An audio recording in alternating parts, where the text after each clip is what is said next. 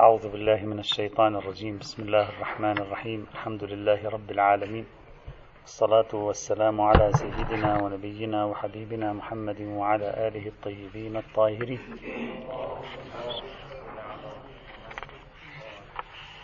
وصلنا إلى الرواية الأخيرة من الروايات المجموعة الثانية، وهي المجموعة العمدة في هذا الموضوع، رواية أبان بن تغلب المشهورة في بحث ديات المرأة، دية أصابع المرأة. ذكرنا الرواية وصيغ الرواية ومصادر الرواية، ثم قلنا لا بد لنا أن نبحث في هذه الرواية من عدة جهات.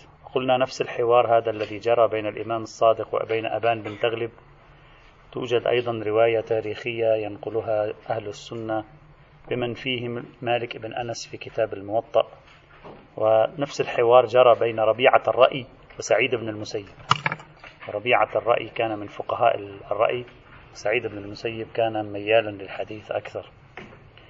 ذكرنا في البداية البحث السندي ومصادر الرواية، أين ذكرت هذه الرواية، ما هي أسانيد هذه الرواية، وقلنا أن بعضهم تحفظ في أسانيد هذه الرواية، وذكرنا من الذي تحفظ، ثم ناقشنا وقلنا الصحيح من حيث الصنعة الحديثية، من حيث الصنعة الرجالية، أن هذه الرواية صحيحة الإسناد، ومناقشات بعضهم مثل المحقق الأردبيلي ليست واضحة، ليست مقنعة. انتقلنا إلى المرحلة الثانية، وهي الملاحظات المتنية التي سجلها الشيخ يوسف الصانعي على هذه الرواية. ذكرنا ثلاث أربع ملاحظات متنية، جمعنا أطراف كلامه الذي ذكره في بحثه المنشور حول تساوي الدية بين الرجل والمرأة، وموجود نفس هذا البحث أيضا موجود في كتابه فقه الثقلين، كتاب القصاص، فقه الثقلين شرح تحرير الوسيلة، كتاب القصاص، نفس هذه المداخلات التي سجلها هنا على رواية أبان بن تغلب هناك بعينها سجلها أيضا. خلاصة مداخلاته نشير إليها سطرا سطرا بسرعة. أولا، أبان لم لم يتصرف بشكل لائق مع الإمام، وهذا شيء غير محتمل في حق أبان.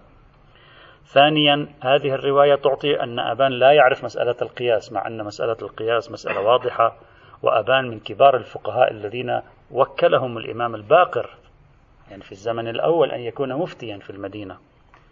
ثالثا، ما فعله أبان موافق للمنطق، فعلى ما نهره الإمام، موافق لقواعد الاجتهاد التي تعملون عليها الآن، فعلى ما نهره الإمام، وإلغاء خصوصية وتنقيح مناط وأولويات واستظهارات عرفية ومفهوم موافقة، وهذا الذي نعرفه يعني، فعلى ما يعني ينهره الإمام، ما المناسبة، هذا غير معقول. ورابعا، لا تناسب بين سؤال بين كلام أبان بن تغلب وبين الإمام. أبان بن تغلب يقول له هذا ثبوتا غير معقول، ذاك يقول له جاءت به السنة. شو جاءت به السنة؟ أقول لك ثبوتا غير معقول، تقول لي جاءت به السنة، لابد تعطيني جواب ثبوتي، تبين لي الملاك، تبين لي العلة، تبين لي تبرير منطقي. فلا تناسب بين كلام الإمام وكلام أبان بن تغلب. هذه حاصل ملاحظات الأربع التي ذكرها الشيخ الصانعي في كتابيه أو في هذين الموضعين. نريد أن نتوقف قليلا عند هذه الملاحظات التي أشار إليها، يمكن تسجيل مناقشات على هذه الملاحظات برمتها. أولا، من الممكن جدا أن أبان بن تغلب كان يعرف مسألة القياس، يعرف من حيث المبدأ أن القياس مرفوض عند أهل البيت، إذ وردت فيه روايات عن الإمام الباقر أيضا، وردت فيه روايات عن الإمام الصادق. لكن مشكلة أبان لم تكن في مبدأ القياس بالضرورة. الشيخ الصانع فسرها أن أبان كأن مشكلته ما يعرف أن القياس باطل. مشكلة أبان ليست في أن القياس باطل، يعرف هو أن القياس باطل. مشكلة أبان ربما تكون في أنه لم يكن يتوقع أن هذه المسألة يمكن أن تكون قياسا، يعني اعتبرها مسألة واضحة خارجة عن إطار عمليات القياس الظني والانتقال من أمر إلى أمر آخر. ولذلك كان جواب أبان جواب استغرابي، كان جواب الإنسان المدهوش، ها؟ الإنسان الذي أصابته الدهشة، غير معقول هذا، يعني لا يمكن، كيف يمكن ذلك؟ أبان إذا كان يعرف، ممكن يكون يجتمع فيه صفتان، أصل مبدأ القياس مرفوض، ولكن لم يلتفت إلى أنه تورط في القياس هنا، وهذا ليس شيئا غريبا. فإنك تجد العلماء إلى يومنا هذا يناقش بعضهم بعضا في أنك هنا عملت بالقياس وأنت لا تدري، مع أن الطرفان طرفين يعرفان أن القياس مرفوض. الأصوليون والإخباريون تناقشوا في قياس الأولوية، وكلاهما يعرف أن القياس مرفوض عند أهل البيت، لكن بعضهم قال هذا ليس مشمول للقياس، بعضهم قال هذا مشمول للقياس. أي مانع أن يكون أبان بن تغلب الذي يعرف قضية القياس من حيث المبدأ لم يكن يلتفت أو يتصور أن إشكالية القياس تشمل هذا المورد، ما كان ملتفتا إلى شيء من هذا القبيل. والإمام قال لو حتى هذا المورد الذي يبدو لك بهذا الوضوح هذا هم مرفوض أيضا، هذا ممكن أيضا، لماذا فيه استغراب؟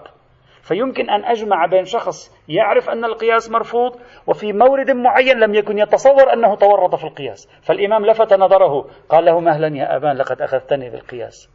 التفت أبان أنه تورط في القياس وعرف أن هذا المورد الذي هو فيه هو مورد قياسي، في حين كان يعرف القياس لكن ما كان متصور أن هذا المورد مثلا هو تورط فيه في القياس، استغرب.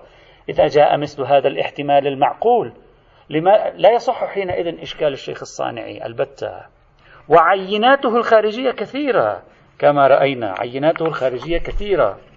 وبعبارة أخرى لا يمنع، خلاصتها لا يمنع أن يكون الشخص عارفا بالموقف من القياس عند أهل البيت، لكنه في الوقت عينه قد يقع فيه من حيث لا يشعر دون أن يلتفت إلى أن هذه الطريقة من التفكير التي يمارسها هي من ذلك القياس الذي يعرف هو مسبقا أنه منهي عنه. وهذا كثير الوقوع بين العلماء، وتجد في كتب الفقهاء إلى ما شاء الله موارد يقول له هذا قياس والقياس ممنوع، وذاك وقع في القياس وهو لا يلتفت أصلا. ليس غير، بل أضف إلى ذلك، ما زلت في هذه النقطة، أضف إلى ذلك تاريخ هذا الحوار غير معلوم لنا، نحن لا نعلم متى وقع هذا الحوار بين أبان بن تغلب وبين الإمام الصادق. ممكن يكون هذا الحوار في الفترات الأولى لإمامة الإمام الصادق، يعني مثلا بين مئة وخمسة عشر للهجرة ومئة وعشرين للهجرة، أبان توفي مئة وواحد وأربعين للهجرة، ممكن يكون في البدايات الأولى لعصر إمامة الإمام الصادق عليه السلام. وقد قلنا سابقا إذا تذكرون، قلنا سابقا إذا تذكرون أن فكرة أن النهي عن القياس لم يولد في الفضاء الشيعي واضحا دفعة واحدة، بالتدريج بدأ يتضح لديهم موقف أهل البيت من القياس وسعة هذا الموقف. مر معنا روايات كثيرة، عبد الرحمن بن الحجاج والبيزنطي وغيره ومحمد بن حكيم وغيرهم وبعضهم من الأكابر أصلا كانوا لا يعرفون أن القياس فيه مشكلة، وهؤلاء جاءوا في عصر الإمام الصادق اللاحق وفي زمن الإمام الكاظم. فأي مانع أن يكون إذن أبان بن تغلب في البدايات الأولى كان لديه علم إجمالي برفض القياس، لكن ما كان يدرك امتدادات هذا القياس، امتدادات هذا الرفض الذي كان يلتزم به أهل البيت عليهم السلام. أي استحالة في ذلك، بل الروايات التي مرت معنا أكثر من خمس أو ست روايات تدل على أن بعض أصحاب الأئمة فعلا كان القياس مش واضح عندهم حجم الرفض له، ليس أمرا غريبا. أنت تتصور أن الذين كانوا في بدايات القرن الثاني الهجري وضوح موقف أهل البيت من القياس عندهم بحجم وضوحه عندنا؟ لا، مش بالضرورة، بل المعطيات تفيد عكس ذلك. إذن فأي مانع، الآن ندعي أكثر، أي مانع أن يكون أبان بن تغلب لم تكن فكرة رفض القياس وامتداداتها بالواضحة عنده، كان يعرف مبدأ رفض القياس أما الامتدادات لم تكن واضحة. بالتدريج بمثل خطأ أبان وخطأ غيره بدأت تتضح الفكرة عند الأجيال اللاحقة، وبدأوا يكتشفون حدود هذه السعة وهذا الموقف، ولا بأس بذلك.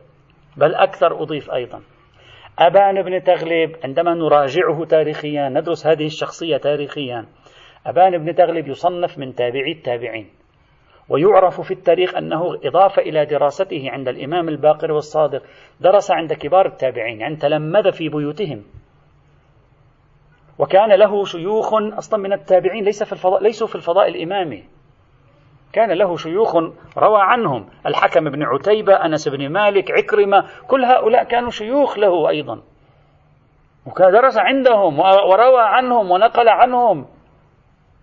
وهو كان في الكوفة، والكوفة فضاء مدرسة الرأي، عاصمة مدرسة الرأي الكوفة العاصمة، فطبيعي أن يكون الفضاء أثر عليه، أوجب عنده أن بعض الموارد يتصور خارج عن القياس الذي يرفضه أهل البيت، في حين يبدو أن القياس الذي يرفضه أهل البيت كان أوسع دائرة، رفضهم كان وسيعا، هو ما كان متصور ذلك. خضع لتأثير مدرسة الرأي في الكوفة، وخضع لتأثير شيوخ من التابعين كانوا يؤمنون بالقياس، مثل مالك بن أنس يؤمن بالقياس، صحيح ما كان يستعمله كثيرا لكن يؤمن بالقياس، فأي مانع من ذلك؟ لا نجد أبدا أي استحالة تاريخية أو أي استبعاد تاريخي أن يكون أبان بفعل تأثره بالفضاء المحيط سقط في مهلكة القياس ولو في بعض الموارد ظنا منه أنه لم يقع فيما رفضه أهل البيت. ثم الإمام الآن صدمه عندما قال له مثل هذا المورد هم أيضا مرفوض، فعلا اندهش الرجل ولا نعرف بعد ذلك هل.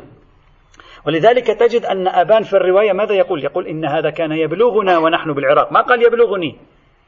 يعني معنى ذلك أن فضاء الشيعة في العراق هم أيضا كان كذلك، الفضاء العراقي أصلا كان كذلك، ما كانوا يتصورون أن هذا مرفوض، بالعكس كانوا يتصورون أن عكسه هو المرفوض.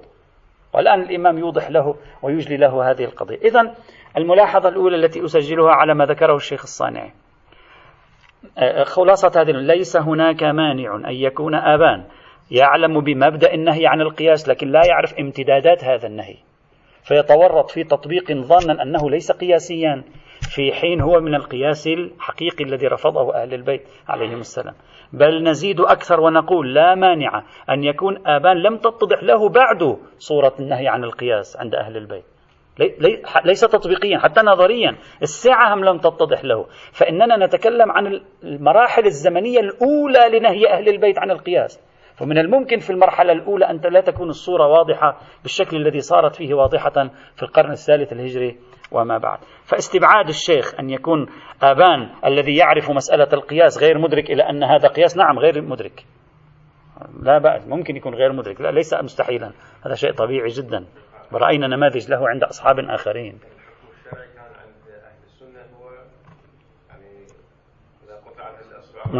لا مختلف عند أهل السنة، كان في انقسام في الرأي، الآن سنشير بعد قليل إلى موضوع أهل السنة في من أين بلغوا، يعني من أين سمع، من أين من, من أهل السنة. قد يكون سمع، قد يكون سمع برواية ظنية جاءته عن أهل البيت، قد يكون سمع الرواية عن النبي من أهل السنة أنفسهم، لأن أهل السنة أيضا عندهم هذا، هذا موضوع مختلف فيه عندهم.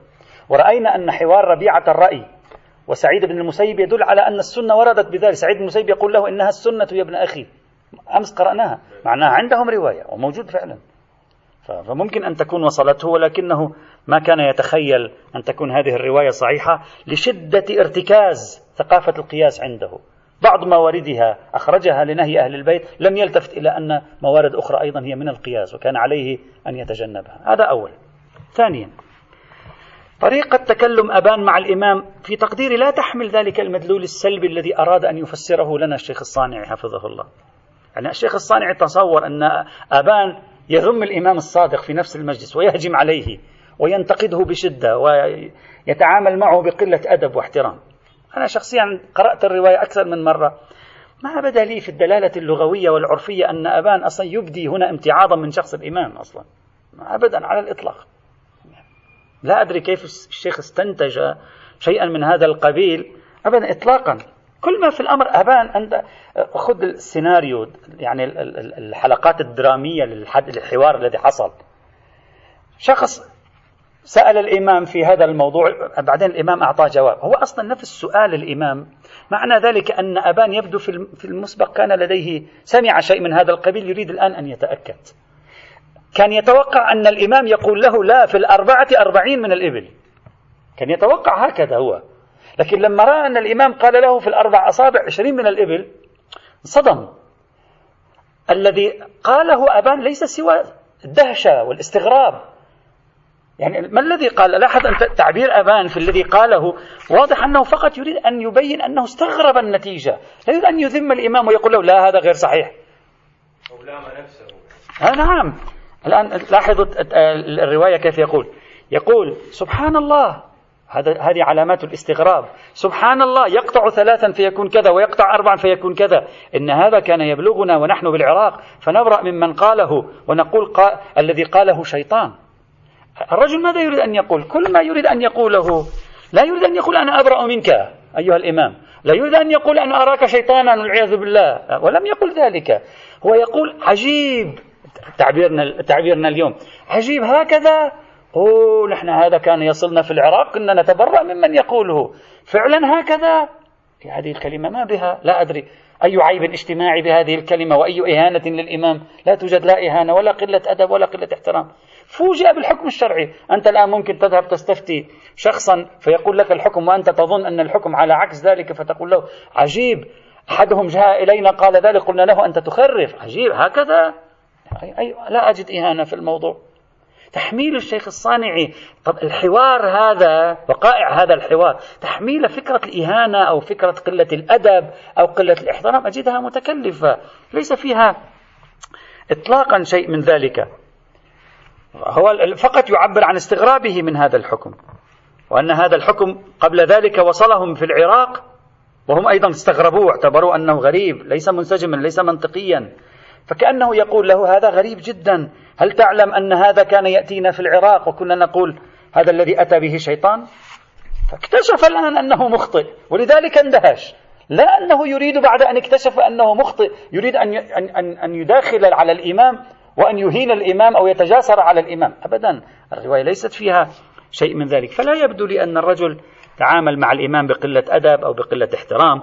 هذا التعبير فقط يدل على استغرابه، على استيحاشه، على صدمته من التناقض بين ما اعتاده وبين ما اكتشفه الآن من حقيقة نطق بها الإمام عليه السلام أمامه في هذا. ولذلك الإمام لم يقل له ويحك اسكت، قال له مهلا تستعجل أصبر. هو يقول عجيب هكذا كان، نحن هذا كنا نقول كذا وكذا عنه. يقول له مهلا، هذا الذي فعلتموه هناك هو القياس، فالتفت. سكت الرجل، لم يبين بعد ذلك أنه ناقش الإمام أو اعترض على الإمام في شيء.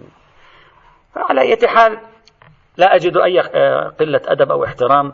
ثم حتى لو وجدنا قلة أدب واحترام، يعني الشيخ الصانعي يصور لنا أصحاب الأئمة كلهم كانوا مؤدبين مع الأئمة، ليس دقيقا هذا التصوير. بعض أصحاب الأئمة ما كانوا بالشكل الذي، خاصة الأدب البروتوكولي الحوزوي، احنا عندنا أدب بروتوكولي خاص، خاصة العرب. العرب هذه الأدب البروتوكولي الذي نعرفه اليوم، العرب الذين يعني يعيشون حياة القبائل، الأدب عندهم قد يكون أخف من هذا بكثير. أنت الآن إذا تريد أن بعض الناس، كثير من الناس إذا تخرج من الحرم تعطي وجهها للحرم وتمشي إلى الخلف، وإذا شخص فعل غير ذلك يتصورون أنه غير مؤدب. مثل هذه الآداب هذه أعرافنا نحن الآن، بالنسبة للعرب عادي. وقد رأينا عشرات من الروايات، الأشخاص يتكلمون مع الأئمة بمناقشة، أصلحك الله أصلحك الله، تعابيرنا عادي، وهم من كبار أصحاب الأئمة. لماذا الآن الشيخ الصانعي استغرب من أبان على فرض أنه الرجل مثلا من دهشته قال هذه الكلمة؟ لا أجد شيئا غريبا أن يصدر هذا من أبان ابن تغلب إطلاقا. ثالثا، الشيخ الصانعي قال سلوك أبان هو سلوك عقلائي، والاجتهاد الشرعي يقوم عليه، هو إلغاء الخصوصية وتنقيح المناط وإلى آخره، فليكن كذلك، سلوك عقلائي. سلمنا سلوك أبان هو سلوك عقلائي، وهو سلوك تعمل عليه الحوزات العلمية، وهو سلوك بني عليه الاجتهاد إلى اليوم. ماذا يعني ذلك؟ ماذا تريد أن تقول؟ هذا يدل على أن الرواية تنهى عن هذا السلوك. لا أدري من يعني من المشكلة في هذا الم... هذه من الروايات التي تصنف على أنها تنهى عن أعراف اجتهادية سائدة بيننا وهي خاطئة. ولذلك الإخباريون لما إجوا قالوا قالوا أنتم اعتدتم على أعراف خاطئة، تأثرتم فيها من الفضاء السني، ولكن لو رجعتم إلى أهل البيت ستجدون أنها أعراف خاطئة. وين المشكلة؟ هذا أقصى ما يقال فيه أن رواية أبان تقف معارضة للأدلة التي تدل على حجية تنقيح المناط. نقيس نسبة الدليل إلى معارضه، وليست أول مرة يكون رواية لها معارض. هذا غير أن تقول هذا نقد متني على الرواية، ليس نقدا متنيا على الرواية. فلنفرض أن الرواية تنهى عن قياس الأولوية، قياس الأولوية باطل. فلنفرض أن الرواية تنهى عن القطوعات العقلية التي تأتي من أمزجتنا، فليكن هذا باطل. فلنفرض أن الرواية تريد تنهى عن إلغاء الخصوصية، فليكن إلغاء الخصوصية باطل. يعني المشكلة فنلتزم بالروايات بالمقدار إلا ما خرج بالدليل. أين المشكلة؟ لا أعت... هذا ليس نقدا متنيا، الشيخ يعتبر هذا نقدا متنيا يوجب وهن الرواية بحد نفسها. لا، هذه الرواية تدل على رفض هذه الأساليب الاجتهادية. هذه الأساليب الاجتهادية ما هي أدلتها؟ نوقع معارضة بين أدلة هذه الأساليب الاجتهادية وبين رواية أبان. لعل رواية أبان تنتصر، لعل تلك تنتصر، لا بأس، فلتكن تلك تنتصر، ما في مشكلة. هذا غير أن تسجل عليها نقدا في متنها وتقول متن هذه الرواية ركيك أو ضعيف أو لا يمكن الأخذ به إطلاقا. طبعا هذا إذا كانت رواية أبان لها علاقة بفحوى الخطاب والغاء الخصوصية وتنقيح المناط وقياس الأولى، إذا لها علاقة، وإلا هناك من قال الرواية أبان أصلا ليس لها علاقة بكل هذه العناوين، وسنشير بعد قليل إلى شيء من ذلك. رابعا وأخيرا، أبان بن عث أبان بن تغلب أشكل على الإمام، قال له كيف يكون ذلك؟ فالإمام أجابه أخذتني بالقياس. الشيخ الصانعي قال هذا لا تناسب بين السؤال والجواب، هو يطلب منك تبرير منطقي عقلاني للحكم الشرعي، أنت تجيبه لا يصح القياس، جاء بذلك السنة. في تقديري وفي تحليلي بصرف النظر عن تحليل سوف يأتي ذكره السيد محمد حسين فضل الله ولم يذكره أحد، لم أره عند أحد، بصرف النظر عن ذاك التحليل الذي سنعلق عليه بعد قليل، في تقديري بالعكس الإمام يريد أن لا يبين لآبان العلة الملاكية هنا، يريده أن, أن, أن الإمام ليس بصدد أن يصحح لأبان خطأه في الاستنتاج فيكشف له العلة الملاكية من وراء وجود هذا الحكم، هو يريد أن يقول له في هذه الحالة التي أنت فيها لا ينبغي لك أن تعمل القياس، لا ينبغي لك أن تعمل عقلك في مقابل ما وصلك من أدلة ولو ظنية معتبرة. هو يريد أن يعطيه درسا في المبدأ، مبدأ استعمال القياس. لو الإمام فسر له العلة لفاته الحديث عن القياس. يعني أنت جهة نظر الإمام خذها جيدا، تكتشف أنه من مصلحته أن لا يكشف العلة، هو أصلا في الحقيقة يريد أن يقول له عليك التسليم، وما فعلته كان تمرد من عقلك القياسي على ما جاءك من النص، فإذا كنت تريد أن تركز لشخص أن عليه أن يسلم للنص لا ينبغي لك أن تبين له العلة، بل يظهر التسليم أكثر عند عدم بيان العلة، وهذا منطقي. فالإمام قال له لا يهمك لا لا لا هذا مثل أسلوب الحكيم الذي يسأل سائل عن شيء فأنت تجيبه في مكان آخر لأن مصلحتك في مكان آخر، كما درسناها في البلاغة. هو يقول له كيف يكون ذلك؟ ما هي العلة الملاكية في ذلك؟ الإمام يصرفه عن هذا السؤال، يقول له ليس المهم أن نعرف الآن العلة الملاكية، المهم أنت أخطأت، أنت لا تعرف العلة الملاكية وحكمت بالقياس، هذا خطأ، هذا هو الخطر الذي أريد أن أحذرك منه.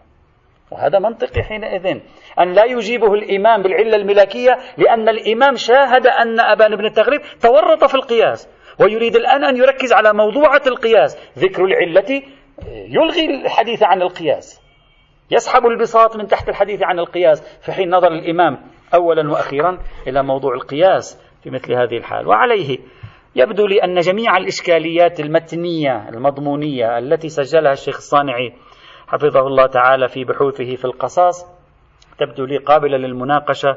الرواية ليس فيها خلل متني في تقديري، ليس فيها خلل سندي، ليس فيها خلل من حيث المصدر، فحتى الآن الرواية سالمة ولا تعاني من مشكلة داخلية من هذه المشاكل التي قيلت. هلا إذا في مشكلة أخرى بتكون غير هذه، لكن فعلا لا تعاني من أي مشكلة من هذه المشاكل التي قيلت في تقديري. طيب هذا ثانيا. إذن أولا تحدثنا عن سند الرواية ومصدرها، وأثبتنا أن الرواية من حيث الإسناد والصنعة الحديثية والرجالية صحيحة. ثانيا تحدثنا عن متن الرواية، هل فيها خلل يوجب فقدان الوثوق بها؟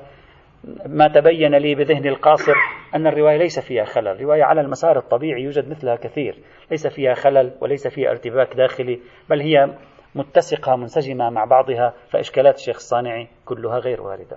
ثالثا الشيخ الصانعي بعد أن سجل الملاحظة السندية اللي هو تابع فيها كلام الشيخ المحقق الأردبيلي، وسجل هذه الملاحظات المتنية، كأنما أراد أن يسجل شيء جديد آخر. قال هذه الرواية محمولة على التقية، قال هذه الرواية نحملها على التقية. كيف؟ نحن قرأنا بالأمس حوار ربيعة الرأي وسعيد بن المسيب. طيب شيء إذا معنى ذلك أن هذا الحكم الشرعي موجود أين؟ موجود عند أهل السنة. سعيد بن المسيب يكشف أن السنة، يعني الروايات التي وصلت إليهم، تدل على هذا النوع من الديات بالنسبة للمرأة، هكذا يقول. إذن المحدثون، الفضاء الحديثي، العلماء من أهل السنة غير ربيعة الرأي وأمثال ربيعة الرأي، هؤلاء كانوا يؤمنون بأن دية أعضاء المرأة بهذه الطريقة، يعني مثل الرأي الشيعي الذي قالته رواية أبان. وهذا معناه، ما هو معناه؟ معناه أن هذه الرواية جاءت موافقة لما هو موجود عند السنة، عند السنة. لأن السنة المفروض أنهم أيضا يقولون بالمعاقلة إلى الثلث، فإذا زاد عن الثلث رجع إلى النصف، إذا كان السنة يقولون ذلك فهذه الرواية تناسب ما يقوله أهل السنة، كما كشفت عن ذلك حوارية سعيد بن المسيب. فإذا كانت الرواية توافق ما قاله السنة فنحملها على التقية. هذا ما تحرر. نعم نعم يشير إليها. نعم يقول بناء عليه فهذه الرواية نحملها على التقية، تتناسب مع أهل السنة فتحمل على التقية وتوضع جانبا في مثل هذه الحال. طبعا هو أين يستفيد منها أكثر؟ يعني يستفيد منها إذا في رواية معارضة فهذه تحمل على التقية، إذا في رواية معارضة لهذه فهذه تحمل على التقية. هذا التحليل لا يبدو لي صحيحا، يعني فرضية التقية في هذه الرواية فرضية غير منطقية، يعني غير راجحة مرجوحة. وذلك أن هذه الرواية صحيح أنها توافق مثلا ما ذهب إليه بعض أهل السنة في موضوع دية المرأة، لكنها تخالف جمهور أهل السنة في موضوع القياس. يا هذه الرواية تخالف جمهور أهل السنة في القياس. أهل السنة جمهورهم على العمل بالقياس، بمن فيه من المدنيين. المدنيون أهل المدينة، مالك بن أنس نفسه أيضا يقول بالقياس، هؤلاء لم يكونوا ضد القياس، كلهم يقولون. بينما هذه الرواية خاصة الجملة الأخيرة منها عنيفة ضد القياس، إن الدين إذا قيس محق، إن السنة لا تقاس. بينما حوار سعيد بن المسيب، لو لاحظتم إخواني الأعزاء، حوار سعيد بن المسيب وربيعة الرأي، سعيد بن المسيب لم ينقد القياس في آخر الرواية، كل ما قال له يا ابن أخي إنها السنة، ما قال له القياس باطل، قال له يا ابن أخي إنها السنة، سكت. بينما في الرواية الصادقية هذه مع أبان بن تغلب في هجوم على القياس، إذا كان الإمام يريد أن يتقي من السنة في تفصيل فقهي بسيط قاله بعض السنة وليس كلهم، لأن بعض فقهاء الرأي لا يقولون به. إذا كان يريد أن يتقي فالأولى له والأولى والأجدر به أن يتقي في قضية تمس أساس المسار السني اللي هي قضية القياس، فكيف يا ترى اتقى منهم في قضية تفصيلية وفي نفس الرواية انتقدهم في قضية أكثر جذرية وأهمية حتى عند المدنيين، فضلا عن الكوفيين والعراقيين. لا منطقية في فرضية التقية هنا. الشيخ الصانعي فصل فكرة الدية عن فكرة القياس، فأخذ هذه موافقة لبعض السنة فحمل الرواية على التقية، مع أنه إذا كانت الرواية محمولة على التقية يعني الإمام عليه أن ينسجم مع الرأي العام، فكيف يخوض في مواجهة الرأي العام في قضية أكثر حساسية من موضوع الدية وهي قضية القياس؟ هذا غريب أيضا. فالمعطيات التاريخية بناء عليه غير واضحة في مثل هذا المسار، خاصة خاصة إذا أراد الإمام أن يتقي هنا فيفترض أن يتقي الرواية يعني رافضة للقياس، يفترض أن يتقي بعض الأمزجة عند بعض فقهاء المدينة الذين ربما لم يكونوا يعملون بالقياس، ربما لم يكونوا يعملوا بالقياس، مع أن فقهاء المدينة بأنفسهم منقسمون إزاء عملية القياس. ربيعة الرأي فقيه مدني ويعمل بالقياس، سعيد بن المسيب فقيه مدني لا يعمل بالقياس، هم منقسمون فيما بينهم في هذا الموضوع، وهم منقسمون أيضا في تلك القضية المتصلة بموضوع الرأي. وعلى أي حال فهذا التحليل من الشيخ الصانعي لا يبدو لي واضحا، فالرواية حملها على التقية بعيد. رابعا، النقطة الرابعة، نريد الآن نحن أن نحلل هذه الرواية من زاوية موضوع بحثنا، اللي هو الرواية هذه تتكلم عن أي نوع من القياس. هذه الرواية قدرها المتيقن بل تكاد تكون صريحة إذا صح التعبير في الفرضية الثالثة، خلافا لكل التصورات القائمة عند كثيرين. هذه لا تتكلم لا عن قياس العلة، بل لا يبدو أنها تتكلم عن قياس الشبه أيضا. مشكلة الإمام في هذه الرواية ليست في إجراء القياس، قياس العلة وقياس الشبه. لاحظوا، أبان بن تغلب وصلته الرواية بموضوع الدية، وصلتهم للعراق، كيف تعاملوا معها؟ إن الذي جاء به شيطان، يعني رفضوا الحديث لأنه لا ينسجم مع القياس عندهم. فالقياس بأي معنى هنا؟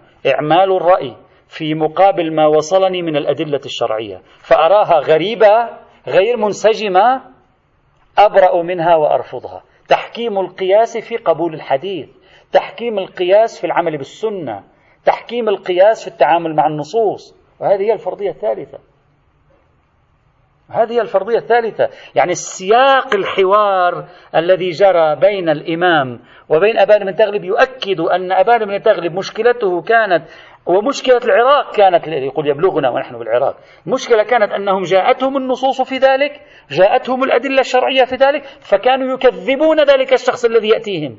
لماذا تكذبونه؟ لأن هذا على خلاف الرأي والقياس، خلاف المنطق العقلاني، يقيسون الحكم على عقولهم فيرونه مقبولا أو يرونه غير مقبول. فالإمام ندد بهذه الحال وقال أخذتني بالقياس. واضح؟ فإذا القدر المتيقن من هذه الرواية ليس قياسا، ليس نظرها إلى مشكلة قياس الشبه، ولا نظرها إلى مشكلة قياس ال... وحتى لو تدل على النهي عن قياس الأولوية، هي لا تدل على النهي عن قياس الأولوية، هي تدل عن إعمال قياس الأولوية في مقابل النص، في مقابل الأدلة، في مقابل الحجج، لا محض إعمال قياس الأولوية حيث لا دليل مقابل أو حيث لا يوجد دليل حجة في الطرف الآخر. هذا قدرها المتيقن في هذا الإطار في هذا السياق، فليست ناظرة إلى وصول الأدلة إلينا، فليست ناظرة إلى عدم وصول الأدلة إلينا، فضلا عن أن تكون ناظرة إلى عصر الغيبة، فضلا عن أن تكون ناظرة إلى عصر. ولذلك السيد الطباطبائي المجاهد رحمة الله تعالى، المعروف بالسيد المجاهد، المتوفى ألف ومئتين وتسعة وعشرين، في مفاتيح الأصول ماذا يقول؟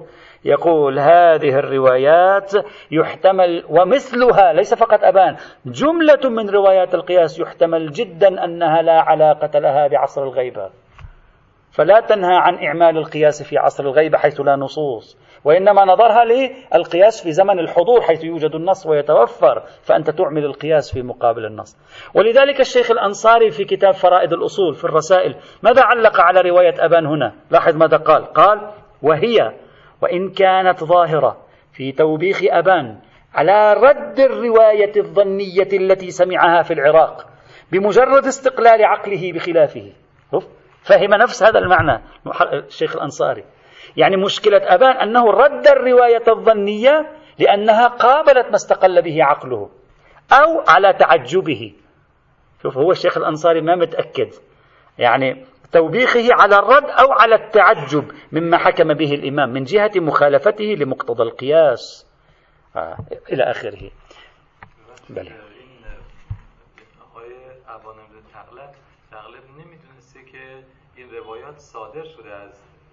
نعم، إذا جاءه الثقة بذلك آه كيف لا يعرف أنها صادرة؟ لأنه أعمل عقله، لولا إعمال عقله في التحكم بها لأخذ بها. هذا معناه، هذا معنى أننا رفضناها لأنها مخالفة للقياس، يعني لولا أنها مخالفة للقياس ما رفضناها، وهذا معنى، وهذه الفرضية الثالثة. فأنت أن تناقشتها أبطلتها لأنها مخالفة للقياس.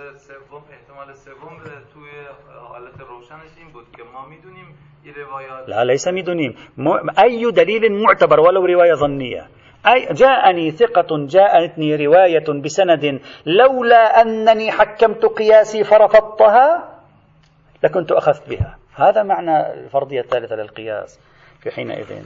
وعليه فهذه الرواية على أبعد تقدير لا تتكلم إلا عن القياس بالمعنى الثالث، خلافا لكثير من التصورات الموجودة أن هذه الرواية من أشد الروايات نهيا عن جميع أشكال القياس. لا، هذه الرواية واضحة في النهي عن مسلك أهل الكوفة الذين كانوا يحكمون أنظارهم في تقويم النصوص، فيرون هذه حجة وهذه ليست حجة، هذه نؤولها وهذه لا نؤولها، ومدركهم في ذلك أنظارهم العقلية الشخصية.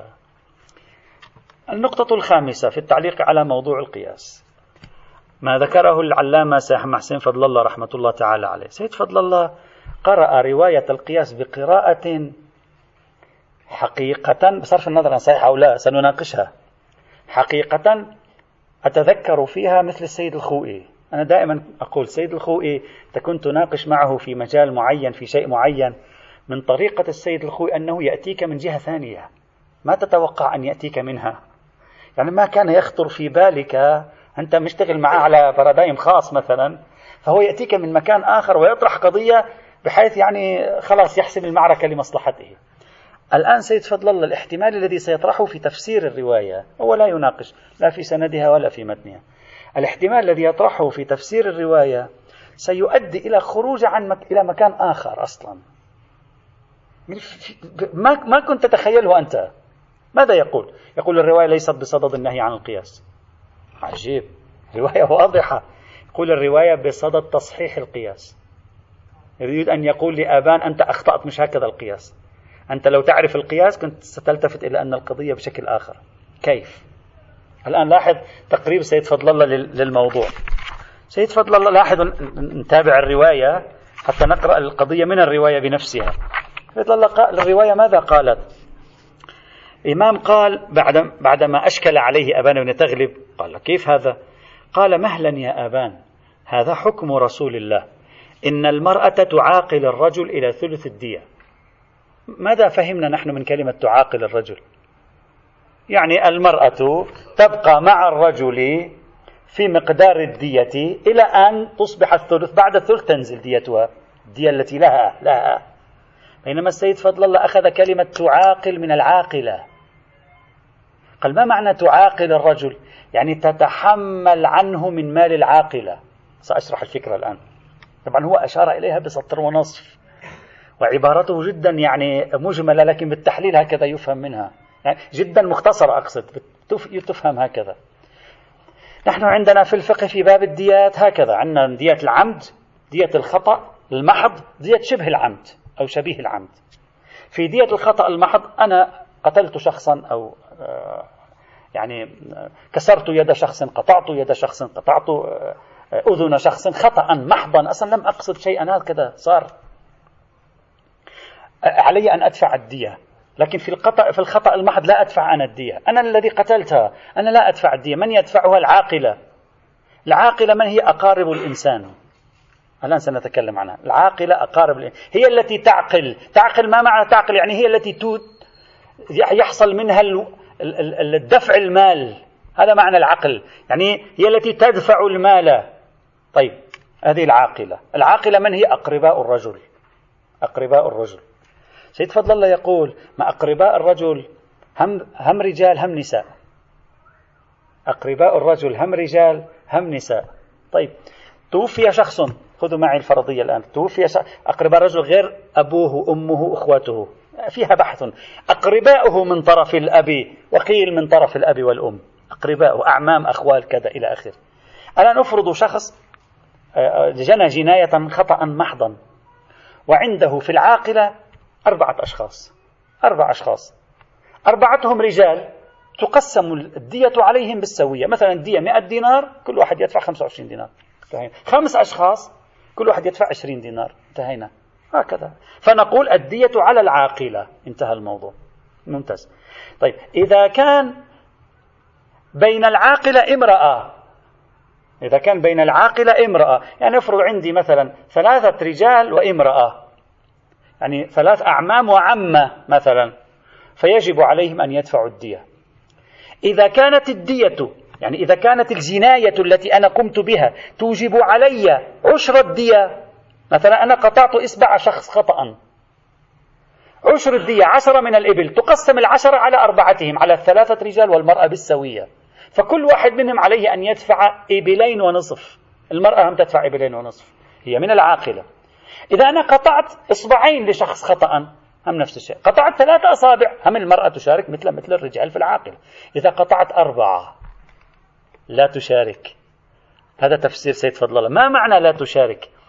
بمعنى أن الدية المفروضة تحسب على المرأة نصفا، يعني إذا كان كل واحد من الأربعة يجب عليه أن يدفع عشرين، فيجب عليها هي أن تدفع عشرة، والتسعين تتوزع على الثلاثة الباقية. لا تعاقلهم فيما زاد على الثلث، يعني لا تدفع من جيبها فيما زاد على ثلث الدية من قبل الجاني خطأ، فهي لا تدفع. فلأنها لا تدفع لا تأخذ. الإمام يبين النكتة الملاكية، عكس ما يعني السيد فضل الله الآن ما قاله هو تماما جواب ملاكي ثبوتي. الشيخ صانع كان يقول أين الجواب الملاكي الثبوتي؟ الآن السيد فضل الله يقول هذا هو الجواب الملاكي الثبوتي. حصيلة الفكرة أن المرأة لأنها لا تدفع في العاقلة إذا زادت على الثلث إلا النصف من حصة كل واحد من أفراد العاقلة، فلذلك إذا هي خسرت أربعة أصابع تأخذ النصف حينئذ، يعني واحدة بواحدة، نخفف عنها في مكان، نأخذ منها في مكان. مثل الروايات، مثل نقول مثلا المرأة مثلا تأخذ نصف الإرث. لماذا؟ لأنها مثلا ليس عليها نفقة واحدة بواحدة، ليس هكذا يقال؟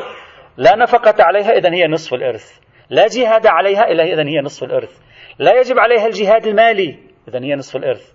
فنضع مقابل هنا نفس الشيء، تأخذ النصف لأنها في مورد العاقلة لا تدفع إلا النصف من مما يدفع الرجل من كل أفراد العاقل. فالآن اقرأوا الرواية بتفسير السيد فضل الله، ستجد الرواية مختلفة. قال له إن ال... هكذا حكم رسول الله. ماذا حكم الرسول؟ إن المرأة تعاقل الرجل. تعاقل أين؟ في باب العاقلة، يعني تدفع مع العاقلة كما تدفع العاقلة إلى ثلث الدية. فإذا بلغت الثلث هناك رجعت المرأة إلى النصف، يعني المرأة صار يجب عليها أن تأخذ أن تدفع النصف، لذلك هنا تأخذ النصف. فيكون هذا في الحقيقة تبرير ملاكي ثبوتي. قال السيد فضل الله، قال وفي الحقيقة هنا ماذا؟ ليست الرواية بصدد النهي عن القياس، بصدد أن تقول لأبان لو أنك فهمت أطراف القضية لعرفت كيف تحسبها عقلانيا. أنت لم تفهم أطراف القضية، لم تلتفت إلى أن المرأة في باب العاقلة هذا حكمها، فسوف تفهم بمعنى هذه هنا، وإنما استعجلت بالحكم بعقلك قبل أن تفهم أطراف القضية قانونية. تغيرت الرواية رأسا على عقب، صارت من النهي عن القياس إلى نوع من تصحيح القياس إذا صح هذا الكلام. الآن سوف نعلق على هذا الكلام. فإذا بناء على هذا التفسير لا تعود الرواية ناهية بالوضوح عن القياس بقدر ما هي تريد أن تقول عندما لا تفهمون أطراف الأحكام الشرعية جيدا لا تقيسوا، ستخطئون إذا فعلتم ذلك. عندما تفهمون جيدا صار عندكم خبرة الكافية، لا بأس ساكتة، لا نقول لا بأس، ليس لها مفهوم، ساكتة تكون الرواية حينئذ. بناء على ذلك يكون جواب الإمام جوابا ثبوتيا ملاكيا. فيرتفع الإشكال الرابع من الإشكالات المتنية للشيخ الصانعي اللي قال أين الجواب الملاكي؟ هذا هو الجواب الملاكي. الآن سنتكلم. هذا التفسير الذي يقدمه السيد فضل الله يتناقض مبدئيا مع ما اعتبروه في فقه العاقلة. العاقلة هي العصبة، عصبة الرجل، العاقلة عصبة الرجل، والعصبة هم الرجال أصلا في اللغة، هم الرجال أصلا. المرأة ليست داخلة في العاقلة أصلا، أصلا من الناحية اللغوية المرأة أصلا ليست داخلة في العاقلة. لا أدري لعل السيد فضل الله له رأي في ذلك البحث، هناك يدخل المرأة في العاقلة، لا أدري، لم أجد له بحثا استدلاليا في الديات. هذا أولا. ثانيا، هذا الذي قاله السيد فضل الله يخالف صحيحة الأحول التي بنى عليها كثيرون ومنهم السيد الخوئي، وهي التي تقول، الرواية معروفة، قال لي ابن أبي العوجاء ما بال المرأة المسكينة الضعيفة تأخذ سهما واحدا ويأخذ الرجل سهمين؟ يشكل ابن أبي العوجاء، يشكل. قلنا في القرن الثاني الهجري كان في تيار حداثي عقلي عقلاني تنويري بالمعنى المصطلح الجديد للكلمة، الذين يحكمون هكذا عقول، كان في تيار. هذه إشكالات نحن نتصور أنها نحن اليوم تطرح، هذه إشكالات قديمة في القرن الثاني الهجري. الإمام ماذا قال؟ قال فذكر بعض أصحابنا لأبي عبد الله، نقلوا هذا الكلام من ابن أبي العوجاء للإمام الصادق، فقال إن المرأة ليس عليها جهاد ولا نفقة ولا معقولة. معقولة يعني لا تشارك في العاقلة، مع العاقلة، ولا معقولة، وإنما ذلك على الرجال، ولذلك جعل للمرأة سهما، جعل للمرأة سهما واحدا وللرجل سهمين. الإمام يبين فلسفة ذلك. إذن المرأة ليس لها، لا تشارك في العقل.